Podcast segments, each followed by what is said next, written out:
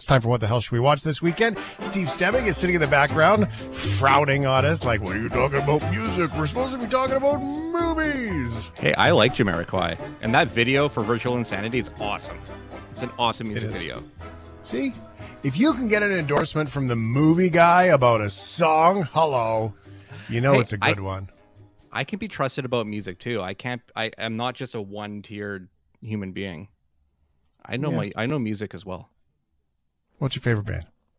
My favorite band, like all-time favorite band, uh, probably the Beatles. Um, You can't be Tool. about music. No, What? just kidding. I'm just That's kidding. They're both awesome. I love Tool. Um, what the hell should we watch this weekend, Steve? Let's dig into some of the bits and the pieces of uh, that you've got set aside for us. The very first one, because I've wasted a bunch of time already, is Creed Three. I spent the last seven years of my life living out my wildest dreams. Bianca, Rocky, my dad. This was built on their shoulders. All right, tell us about it. Yeah, Creed 3, I, I, another piece in a consistent trilogy. I mean, the first movie earned St- uh, Sylvester Stallone an Academy Award nomination. The second movie managed to do the impossible, and we th- uh, thought it was going to be corny when they were going to bring Drago's son into this. But two actually really works, and three works so well. And I have to say that it it rises to the occasion because of the bad guy role played by Jonathan Majors, who I think is one of the best actors working today. Uh, and basically, it's uh, Adonis Creed dealing with uh, somebody from his past.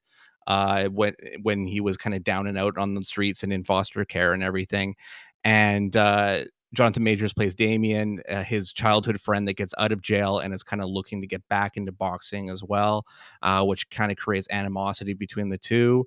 And just a really well done movie. Michael B. Jordan uh, directed this film as well as starred in it, and this is his debut. And he did it with such flair and such uh, reverence for everything Stallone has built. And there's even though Stallone doesn't feature in this movie at all, um, you can still feel the spirit that he brought through all the Rocky films in this film. And I, I believe this to be the end of the Adonis Creed story, but they went out well. Cool. All right. What hell should we watch this weekend? SteveStebbing.ca if you want to follow along to everything that Steve gets up to through the course of the week as well and his terrible taste in music too. Uh, just kidding. Uh, Quiet Girl is next. How long should they keep her? Till after the baby? She can't they keep her as long as they like? Well, ich er an galinsa. Seasamach go dáir mé spleche ceartart. Can work her. She'll head you out of house and home. Oh, don't we all eat in spurts? Right then. Hoity toity. And and that's a dubbing for the trailer because this film is actually uh, in Irish Gaelic. Um, Oh, is it really? Is, That's cool. Yeah, and is one of the nominees for best foreign film this year at the Academy Awards, uh, and really well deserving of that accolade because it is just such a devastating film uh, about a girl uh, growing up in rural Ireland, uh, Ireland in uh, 1981 who is sent away from her uh, dysfunctional family to a foster home for the summer, uh, where she starts to open up more as a person and kind of grow into the human being that she believes that she could be. And it is such a heartbreaking story, and, and heartbreaking stories with children are kind of what it's at the core of the nominees this year because there's also the movie Close that deals with the, the disintegration of a young child, uh, young friendship, and um, I, I don't know. It's such a tough call this year. It's like it's just kind of killing your darlings to to get to the best one, and I can't even under, I can't even in my mind formulate which is the best of these five movies now. Oh, that's cool. I, I, I'm super curious about that. That's great. And cool that they did it in uh, Gaelic and, and uh, translated it too, which is pretty awesome. Okay, next on the list, what the hell should we watch this weekend? Return to Seoul.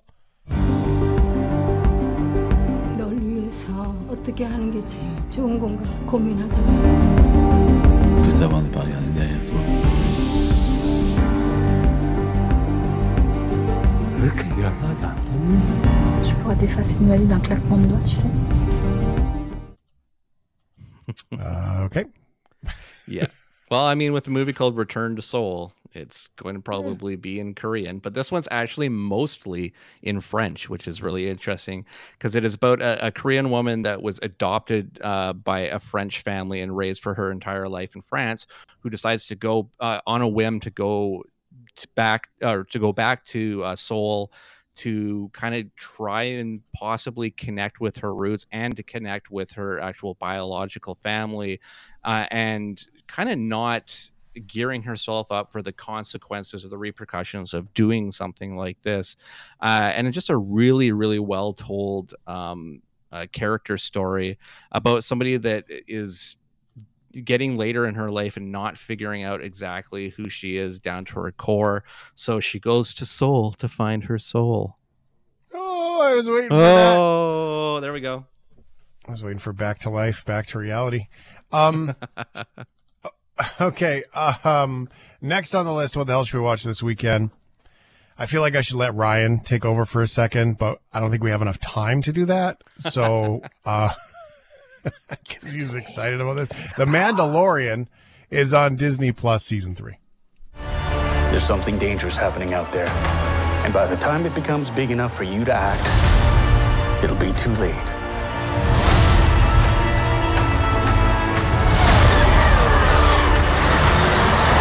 Hang on, kid.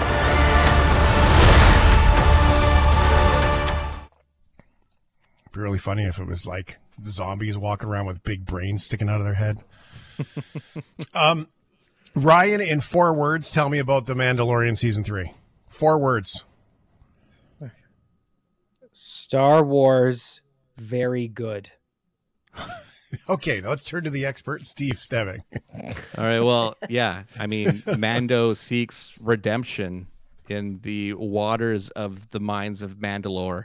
That that's what this season is essentially going to be about because uh, the Mandalorian had that mantle stripped away from him when he took off his helmet, which they're not allowed to do. He took off his helmet to uh, for for a, a very touching moment with uh, Grogu at the end of season two, uh, and I, I mean I've I've seen the first the first couple episodes. That's all I can really say about episode two is that I've seen it, uh, but just it's it's just like a return to everything that I love. And Okay. they did it really well. They have arguably the cutest moment of all three all, all three seasons in episode one. Uh, and I don't want to give any more spoilers than that. It's awesome. Okay, there you go. What the hell should we watch this weekend? SteveStebbing.ca. Uh, Steve likes to put together some of his favorites into the uh, category of the Blu-ray. Let's start with Puss in Boots: The Last Wish. Puss in Boots, you died. I have nine lives. And how many times have you died already? Uh, no. Puss in Boots doesn't need a spotter. Watch. Uh-ha. Watch. A cat always lands on his feet. Watch. You are down to your last life. I would never have thought that that was going to be the most successful of the spin-offs from that Shrek world, but um, it's dynamite. The, the the playfulness and the humor is just so good. This movie is phenomenal, and I had it has no business being as good as it is because it is it is a it is a four and a half out of five star movie. Like it is a damn well done movie. Um, Wow. The new animation style that they bring to it was was so fascinating to look, which made the action scenes just pop off the screen. Um, there is some subtle nods to Sergio Leone and and and some some really brilliant anime stuff that they take away from this. Um, yeah, I was blown away by this film. I, I honestly like probably the biggest shock of 2022. Uh, okay, Violent Night. Let's uh, let's get on this because you guys love this one, but it's now on the Blu-ray.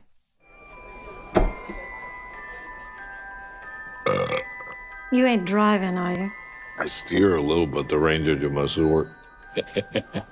This is my fourth year as a Santa. How about you? I started the whole damn thing. That was a very gentle trailer. It's, it's yeah, compared to what else comes in the trailer, and especially if you're watching the Red Band trailer, for sure. Um, but yeah, this is one of those Christmas movies that I will watch any time of the year because it's just that much fun. It is crazy violent. It is really funny. And at the heart of it, it is so charming because David Harbour just exudes this warmth in whatever he does. And I will follow him to the end of the earth. Just don't do any more Hellboy, David. No more Hellboy. All right. Uh, what the hell should we watch this weekend? Follow along stevestebbing.ca for everything that Steve does get up to, by the way. Um, we have, let's do one more. It is uh, expert's choice here, Steve. Devotion or God's country? What do you want? Let's do devotion. There it is. The commanding officer called you one of the best pilots he's ever seen. It must be hard being the a naval aviator. It's the toughest job there is. Did you ever think that you'd be in a squadron with a colored aviator?